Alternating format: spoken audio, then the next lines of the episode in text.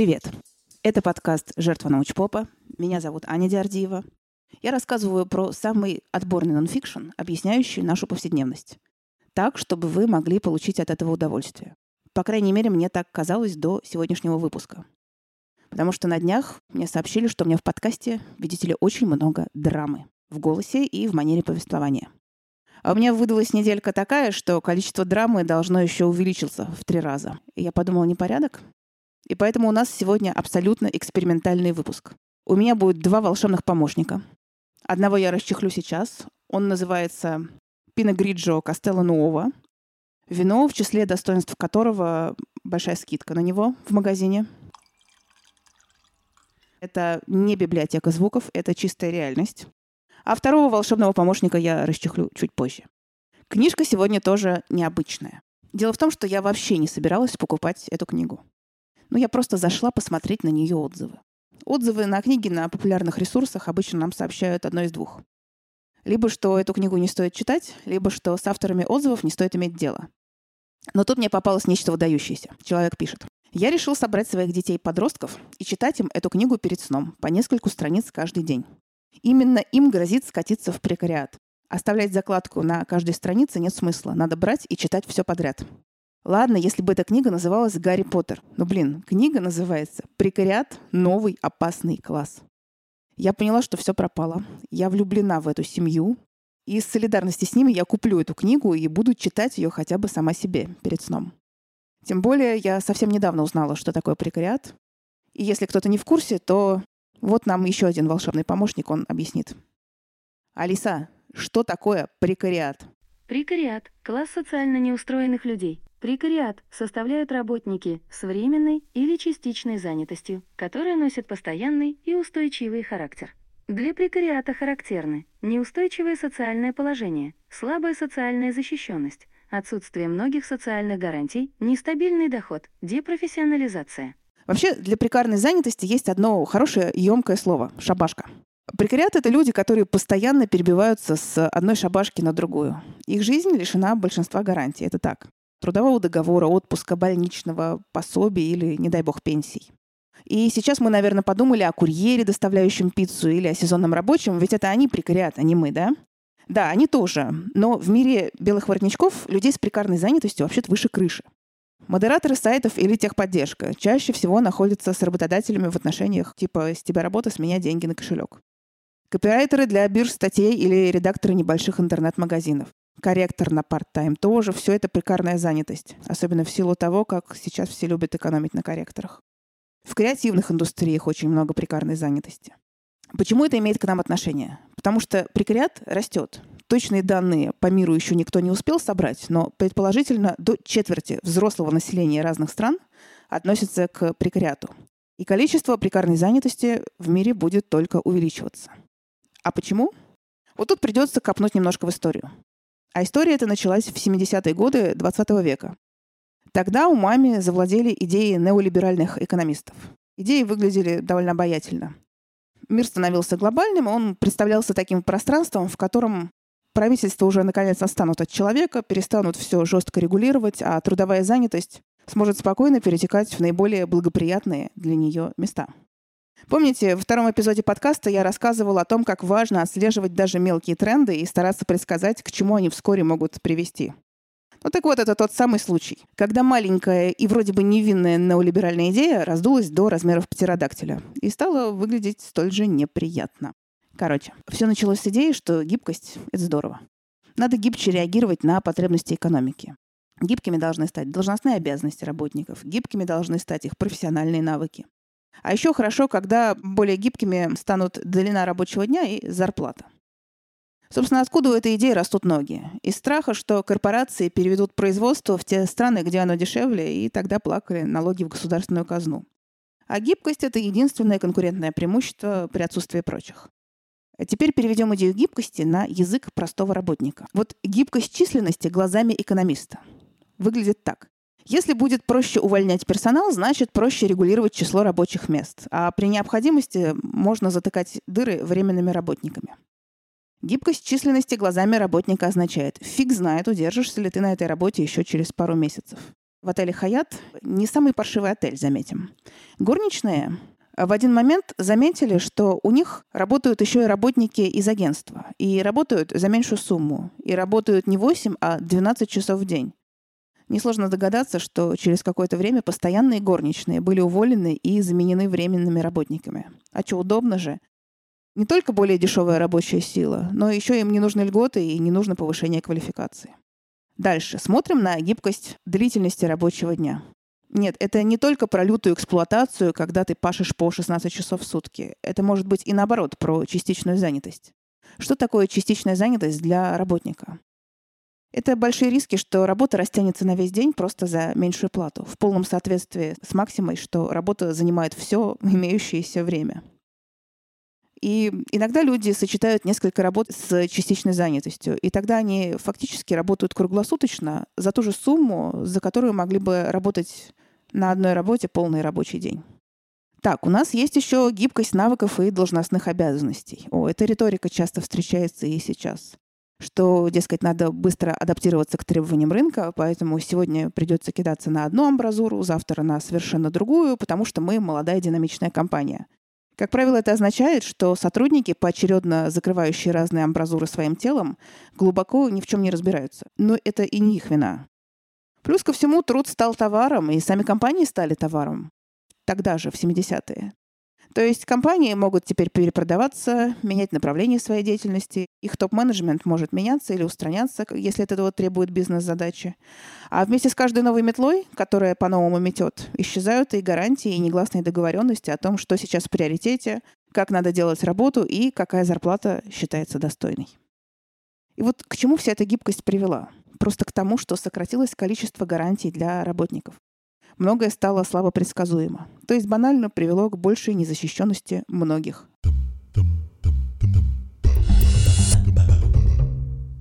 Давайте посмотрим, как изнутри выглядит повседневность человека на прекарной работе. У прекариата нет профессиональной идентичности. Сегодня ты сезонный рабочий, завтра курьер, послезавтра кладешь плитку. В результате ты не можешь ответить себе на вопрос, а кто я такой? И по принципу «кто я такой» объединиться с другими по профессиональному признаку. Отсюда у прекариата по работе очень ненадежные связи. В этом сильное отличие прекариата от людей на постоянной работе, у которых коллеги могут входить в их дружеский круг. Прекариат не может себе этого позволить не только потому, что работа временная, но еще и потому, что они боятся дать нечаянно конкурентное преимущество ближнему своему. А значит, скрывают от других людей свои знания, информацию и источники. Биологи вообще считают, что сочувствие может существовать только в стабильных обществах, а жизнь прекариата максимально далека от стабильности. Другими словами, у прекариата нет надежных отношений ни с коллегами, ни с самой работой, и он не лоялен никому. А зачем быть кому-то лояльными классу людей, которые отовсюду исключены? В итоге масса людей на разных шабашках испытывает прям отчужденность от компании. То есть они не особо в курсе, чем занимается контора, потому что их работа — это копать отсюда до забора. Еще у прекариата нет гарантии труда, потому что основа социального государства — это гарантия труда в обмен на лояльность. Ну, нет гарантии, нет лояльности. У прекариата туманное будущее. У тех, кто перебивается с одной шабашки на другую, нет карьерных перспектив, как и нет возможности планировать свое будущее. Поэтому прекариат живет одним днем. Преобладающие чувства прекариата — это недовольство, тревога и отчуждение. Отсутствие гарантий и запасных вариантов приводит к тому, что жизнь воспринимается как шаткий карточный домик. Достаточно вытащить одну карту, и все посыпется. И у прекариата по сравнению с сотрудниками на окладе стоимость жизни внезапно оказывается дороже. Это их плата за нестабильность. Работа по поиску работы, например, требует отдельного ресурса. И это не только рассылка резюме, но и необходимость обучиться, вникнуть каждый раз в новую область деятельности. Иногда это включает в себя и покупку одежды, чтобы соблюсти требования к внешнему виду. Нестабильность доходов ведет в объятия микрокредитов под дикие проценты. Получается, что все, что будет куплено на эти деньги, обойдется прекариату гораздо дороже, чем тем, кто работает на постоянной работе я бесстыдно отхлебну. С винишком вроде и тема не такая грустная. Вообще, это момент достойный, чтобы на нем остановиться, про то, как прекариат из своего кармана платит за нестабильность своей же собственной жизни и занимается неоплачиваемым трудом по поддержанию шаткого баланса. Сначала немного лирики. Что наша культура вообще вкладывает в понятие труд и работа? Я не стану начинать от Адама, просто скажу важное, что в начале 20 века просвещенный мир попался в ловушку идей производительности и решил, что работа — это то, что имеет рыночную стоимость, а остальное назовем трудом. Он украшает человека, но не оплачивается. Этим нехитрым способом за скобки было вынесено все, что связано с заботой о других людях. Это не работа, значит, на ней невозможно устать. Хе-хе. То есть неважно, в чем содержание твоей деятельности, важно, что она имеет ценник и создает прибавочный продукт. Только в этом случае она может считаться работой. Кстати, благодаря этой логике возник феномен бредовой работы, о котором я рассказываю в первом выпуске подкаста. Тем интереснее рассмотреть все остальное, то есть те виды труда, которые не попали в категорию оплачиваемой работы и которые для прекариата обязательны или очень желательны. Короче, на что они там тратят свое время?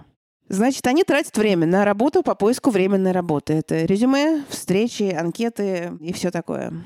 Они тратят время на обучение ради временной работы, вместо обучения на работе. Тебе, чтобы попасть на эту работу, нужно потратить некоторое время, чтобы пойти стажировку и обучиться.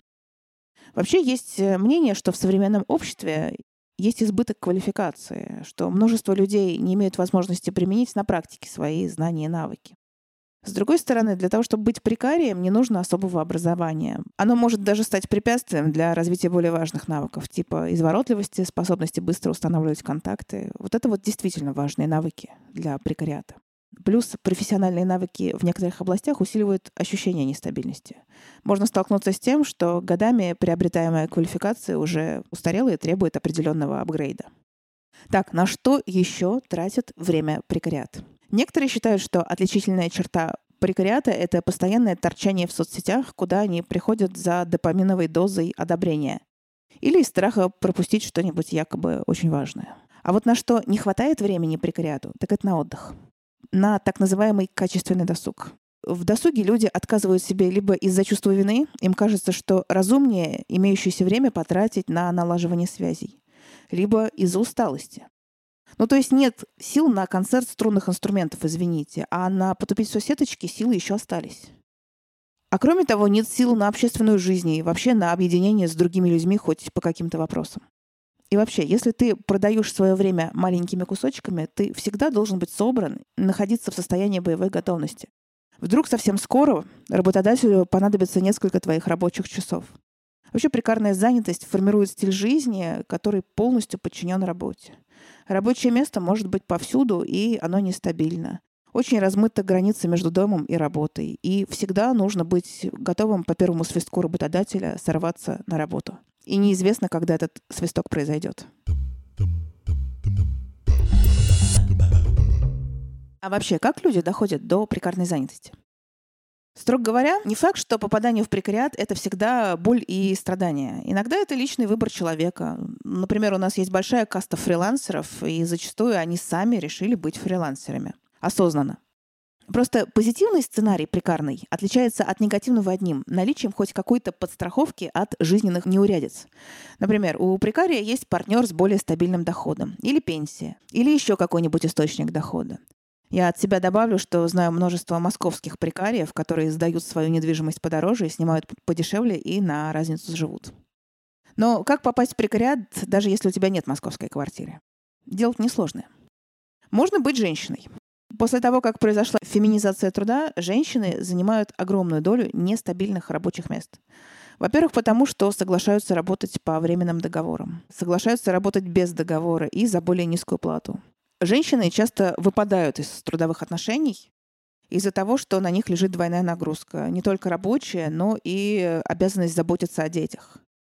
Кстати, есть предположение, что в ближайшем будущем для многих женщин двойная нагрузка станет тройной, потому что женщинам придется ухаживать еще и за престарелыми родственниками, ведь э, население планеты стареет и живет дольше. Но в пекарят попадают не только женщины. Можно и быть мужчиной. В зоне наибольшего риска мужчины так называемого рабочего класса, извините за выражение, но стендинг наш оказался отъявленным марксистом, поэтому классы здесь периодически проскакивают. Если ты молод, тебе тоже светит дорога в прекариат. По разным причинам. Отчасти из-за конфликта ценностей с предыдущим поколением молодые люди видят, как тянули лямку их родители и деды, и такой участи себе не хотят. И поэтому ищут более творческие и менее стабильные виды занятости. Хорошо, когда экономика позволяет это сделать. Это те самые фрилансеры с бабушкиной квартирой или без. Ну, с другой стороны, я вспоминаю, что студенческие шабашки самые смешные и безбашенные. У меня был знакомый, который на втором курсе решил навариться на рыбаках, которые занимались зимой подледным ловом. Он провел анализ рынка и вычислил, что рыбаки высаживаются на лед не за рыбой, а побухать. И человеку, который приезжает побухать, конечно, что нужно? Нужна водка. В общем, знакомый этот купил два ящика водки, нанял газель и поехал на лед предлагать свой товар. И что ему все рыбаки отвечали? «Спасибо, мужик, у нас уже есть с собой». В он не продал ни одной бутылки, но зато получил бесценный опыт анализа рынков. Сейчас в консалтинге работает. И, кстати, водку он покупал не на последние, явно не на последние, а хотя бы на предпоследние. И знал, что с дипломом своего университета его гарантированно много куда возьмут. Но вот по статистике, в ближайшие 10 лет меньше половины всех рабочих мест в США, это статистика американская, будут отданы дипломированным специалистам. Для остальных рабочих мест не будет нужен диплом. То есть большинству придется подтереться своим дипломом и заняться низкоквалифицированным трудом. А еще в прекариат могут попадать и пожилые. Это касается нас всех. Умирать молодым уже не модно, особенно при текущем развитии медицины. Но пенсии на наш век точно не хватит. Автор книги вообще рубанул, что эпоха пенсии — это чудо современного мира, и крохотный отрезок истории, и срок действия этого чуда истекает прямо на наших глазах. Действительно, пенсии были рассчитаны на ситуацию 20 века, когда средняя продолжительность жизни была 62 года, а выход на пенсию планировался в 65. К тому же мир стареет, число пенсионеров растет, а число экономически активного населения сокращается. Прогноз МВФ по странам Евросоюза такой. Сейчас на поддержку одного пенсионера идут средства четырех работающих. В 2040 году расклад изменится. Только два работающих могут поддерживать одного пенсионера. Ну, то есть понятно, какого размера это будет пенсия. Так изменяется соотношение работающих и пенсионеров. Ну и не сбрасываем со счетов увеличившуюся продолжительность жизни. Это еще и про то, что даже если люди выходят на пенсию в 65, впереди их ждет еще 15-20 лет жизни. Это очень много времени, и его надо как-то жить. Еще одна дорога в прекариат. Временная нетрудоспособность. Болезнь, серьезная болезнь, депрессия. При временной нетрудоспособности людям достаются бесперспективные работы, порой субсидируемые государством. Ну что, вернемся к традиционному образу прекария, который у нас сформировался с самого начала, то есть курьер какой-нибудь доставки еды. То есть поговорим уже, наконец, о мигрантах. Вообще о мигрантах сложно говорить. Почему? Потому что, хотя бы потому что мигранты — это слишком обобщенное понятие. Ну вот есть такой стереотип, будто миграция — это только из бедных стран в богатые. Не-а. Таким путем перемещается только треть миграционного потока. Еще треть мигрирует внезапно из бедных стран в бедные. И, как несложно догадаться, оставшаяся треть перемещается из одной богатой страны в другую. Да, это тоже миграция. Поэтому и группы у мигрантов очень разные. У современной миграции есть несколько отличительных признаков. Во-первых, нелегалы. Это исторически очень большая группа мигрантов. Но помимо них есть еще маятниковые мигранты. Это которые едут на сезонные заработки и потом возвращаются домой. Сюда же можно отнести гастарбайтеров, которые передвигаются с места на место в поисках заработка, а деньги отсылают семье. Еще одна мобильная группа – студенты. И не будем сбрасывать со счетов передвижения сотрудников внутри транснациональных корпораций. И, наконец, беженцы. Возможно, в мире сейчас самое большое количество беженцев вообще в истории. Короче говоря, мир стал глобальным, передвижение по миру упростилось, а потому миграция во всех своих видах только усиливается. А что такое мигрант внутри страны, куда он прибыл. Это человек с урезанными экономическими и политическими правами. Кроме того, это человек, который не особо стремится эти права получить, потому что живет с ощущением, что он здесь вообще-то ненадолго. И в этом отличие современной миграции от э, миграции, допустим, начала 20 века. Она тогда была более основательной. Мигранты утрачивали одно гражданство и стремились получить гражданство страны прибытия. А теперь миграция — это ты не гражданин своей страны, но и не гражданин места своего пребывания. Поэтому мигранты — это еще и молчаливая группа. Они не могут или не хотят заявлять о себе во всеуслышание. Разве что только тогда, когда будут доведены до отчаяния. А теперь, конечно, наш любимый вопрос. А что со всем этим делать? Да, прекариат растет и будет продолжать расти. Понятно, что делать можно двояко. И на уровне государств и корпораций, и на уровне самих людей с прекарной занятости. Самое неприятное, что может делаться и делается сейчас на государственном и корпоративном уровне, это использование новой прозрачности для контроля и закручивания гаек. К новой прозрачности относятся не только легальное видеонаблюдение или фиксация ударов по клавиатуре, но и медицинские данные, которые раньше были более персональными. У нас ведь еще очень свежо в памяти, как мы легко согласились на то, чтобы мерить температуру своего тела на входе в супермаркет, то есть делиться своими медицинскими данными с посторонними людьми. К медицинским данным относится и генетическая информация. Тут был любопытный эксперимент в Сингапуре, когда ученые доложили, что люди с версией гена HTR2A более покладистые работники и не склонны к перепадам настроения. И работодатели в определенных областях стали нанимать работников с этой версией гена. Еще государство очень озабочено созданием рабочих мест. Новые рабочие места считаются благом вообще при любом режиме, да? Но счастье зависит не столько от занятости, сколько хоть от каких-нибудь гарантий стабильности и возможности не только работать, но сочетать труд, досуг и игру. Но это про то, что надо перестать делать. А что делать-то надо? Вот тут мир у Гая Стендинга пристает э, несколько в утопических красках прекариату очень надо обрести идентичность. Ну, в смысле, понимать, с кем они разделяют общие ценности и общие стремления. Любая идентичность лучше никакой, потому что она дает определенный набор прав. Есть идентичность, есть сообщество, которое эти права, в случае чего, может обратно потребовать себе. И профессиональная идентичность тоже нужна, она дает чувство принадлежности к профессиональному сообществу. Другое дело, откуда ее взять, да. Еще одно пожелание из серии «Хорошо было бы» это дать прекариату возможность профессионального образования, а не просто стажировок для поступления на очередную работу. Ну и всем нам не помешает смотреть на работу как на средство, а не видеть в ней главный аспект жизни. В том смысле, что во главу угла хорошо бы поставить деятельность, а не наличие у тебя рабочего места как такового.